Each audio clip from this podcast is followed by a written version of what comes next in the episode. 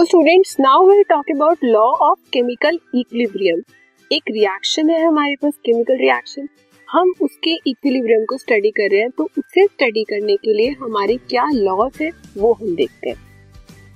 First is at a constant temperature जब हमारा temperature constant है मतलब कोई रिएक्शन हो रही है सेम टेम्परेचर पर हो रही है थ्रू आउट द रिएक्शन मतलब जब तक आपका पूरा रिएक्टेंट प्रोडक्ट में कन्वर्ट होता है टेम्परेचर हमारा सेम रहेगा.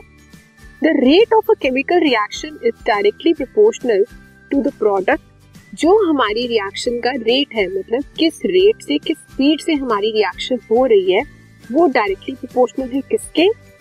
To the to the molar concentration of the reactant each raise to the power equal to the corresponding stoichiometric coefficients जब भी एक रिएक्शन लिखते हैं हम प्रोडक्ट है रिएक्शन कौन, कैसे बनती है, जिसमें प्रोडक्ट होगा और रिएक्टेंट होगा। अब प्रोडक्ट और रिएक्टेंट का अमाउंट डिफरेंट डिफरेंट हो सकता है। तो सब अमाउंट को कैसे डिनोट करते हैं हम? कोफिशिएंट्स की हेल्प से। So, जो रेट है या जो स्पीड है उस रिएक्शन की वो कैसे होगा? डायरेक्टली प्रोपोर्शनल होगा। Molar concentration raise to the power to the coefficient of the reactant represented by balance chemical equation जब हम इक्वेशन को अपनी केमिकल इक्वेशन को कंप्लीटली बैलेंस कर लेंगे उसके बाद हम उसका रेट निकालेंगे अपनी केमिकल रिएक्शन का। सपोज़ एग्ज़ाम्पल है आपके सामने कि कोई ए और बी रिएक्टेंट है, वो मिलकर कुछ प्रोडक्ट बना रहे हैं। ए कितने अमाउंट में है? स्मॉल ए में और बी स्मॉल बी में। तो इस रिएक्शन का हम रेट कैसे डिफाइन करेंगे? क्या बोला था उन्होंने? कि rate of reaction is directly proportional to the molar concentration of reactants raise to the power by coefficient stoichiometric coefficient so rate of reaction is directly proportional ये हमारे रिएक्टेंट्स हैं कैपिटल ए और कैपिटल बी और small ए small B क्या हो गया? जो उनका स्टोशियोमेट्रिक कोफिशिएंट है। जब भी प्रोपोर्शनैलिटी का साइन हटता है तो वहाँ पर एक कांस्टेंट इंट्रोड्यूस हो जाता है। के हमारा वो कांस्टेंट है। Here A and B are stoichiometric coefficients K is the rate constant तो कैपिटल के क्या है हमारा? Rate constant now let us consider general reversible reaction एक जनरल रिवर्सिबल रिएक्शन देखते हैं। रिवर्सिबल रिएक्शन कौन सी होती है? इसमें रिएक्टेंट प्रोडक्ट में प्रोडक्ट रिएक्टेंट में कन्वर्ट हो सकता है। तो capital A plus B will give C plus D A और बी हमारे क्या है? रिएक्टेंट और सी और डी क्या है हमारे? Product applying law of mass of action हमने मास ऑफ़ एक्शन वाला लॉ अप्लाई किया। Rate of the forward reaction जब भी रेट निकालना है रेट कैसे निकालेंगे? जो रिएक्टेंट है, उसकी मोलर कॉन्सेंट्रेशन को रेस टू द पावर उसके कोफिशिएंट के साथ। तो फॉरवर्ड रिएक्शन मतलब जो फॉरवर्ड में जा रही है मतलब जब रिएक्टेंट आपका प्रोडक्ट में कन्वर्ट हो रहा है, वो क्या आ जाएगा? के एफ़ के एफ़ से क्या डिनोट कर रहे हो rate of the reaction in forward direction A and B where kf is a constant of proportionality and is called speed constant or velocity constant of the forward reaction. अब यहाँ पर ए और B के साथ कुछ भी नहीं है मतलब वहाँ पे वन है तो जब आपने रेट लिखा रेट में भी उसके रेस टू पावर में कुछ नहीं आएगा। Rate of backward reaction backward मतलब जो प्रोडक्ट हमारा रिएक्टेंट पे कन्वर्ट हो रहा है। क्यों? क्योंकि ये रिवर्सिबल रिएक्शन है।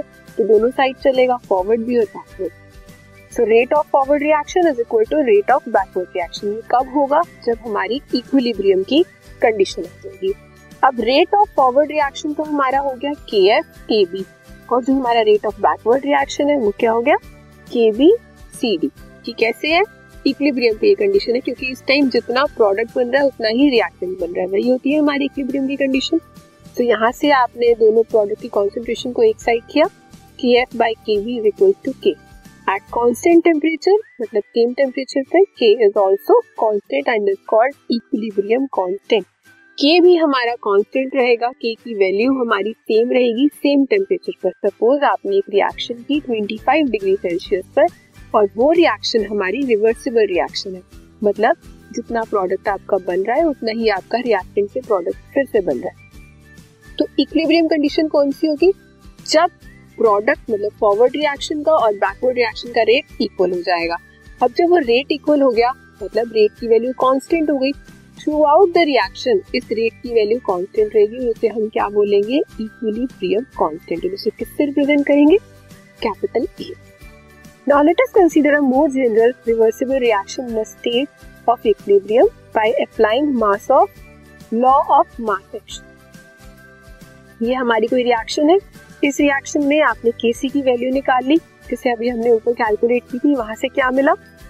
पहले हमारी कॉन्सेंट्रेशन आती है किसकी? प्रोडक्ट की divided by concentration of react तो प्रोडक्ट क्या है? सी और D C and D divided by A and equilibrium constant for the reaction अभी तक जो हमने देखा, वो जनरल था। कि कोई भी अगर आपको रिवर्सिबल रिएक्शन मिले तो आप कैसे निकालोगे उसका रेट कांस्टेंट जो हमारी प्रोडक्ट कॉन्सेंट्रेशन है, वो डिवाइडेड बाय रिएक्टेंट की कॉन्सेंट्रेशन अब आपको एक इक्वेशन दिया है। उस इक्वेशन का आपको रेट कांस्टेंट बताना है, कैसे रिप्रेजेंट करोगे तो equilibrium constant for the reaction क्या रिएक्शन है आपकी?